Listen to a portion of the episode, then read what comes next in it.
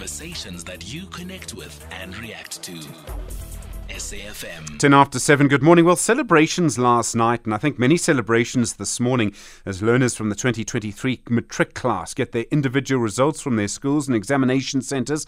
Last night, the Basic Education Mr. Angie is saying 82.9% of those who wrote the exams passed, the highest ever when expressed as a percentage. 40% of the learners who wrote now qualify to study at university. But perhaps the most important number is that the percentage of learners who are passing matric has gone up from around 60% 15, 60 years ago to over 80% consistently now. We start your coverage this morning with Professor Brahm Fleisch, an education expert and professor of education at Wits University. Professor Fleisch, good morning.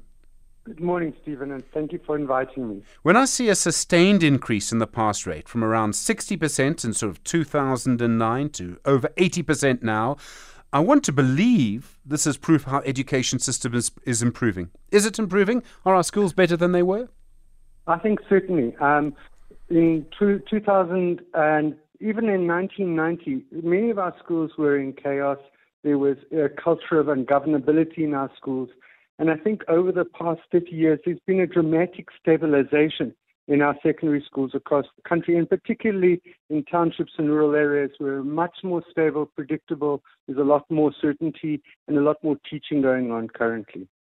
The other thing that's changed is the difference between the provinces seems to have really reduced. There was a time when some provinces would get 80, some would get 60. Is there more consistency now across the whole system?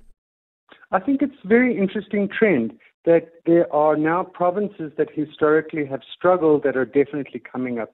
And it's not just provinces. I think the really interesting indicator was the districts that are performing well. So in KwaZulu Natal, two very rural districts, Ugu and Nkanyekude, have done very well. So what seems to be happening is that there's improvement across the board, and particularly in rural areas, schools are clearly beginning to see that um, they can actually compete effectively with some of the more urban districts.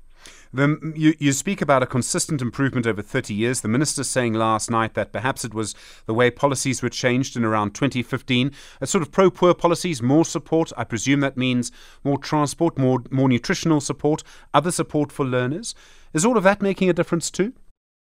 I certainly think that the policies have made a difference, but it's no doubt that the work of individual teachers and principals at the local level, there's huge emphasis on getting schools to improve, getting larger number of kids to do better is a central part of the feature. So it's not just a policy process from national, but I think we need to give credit to a lot of hard work on the part of ordinary teachers and principals and learners at school level. Professor Brahm Fleisch, thank you. Professor of Education at Wits University.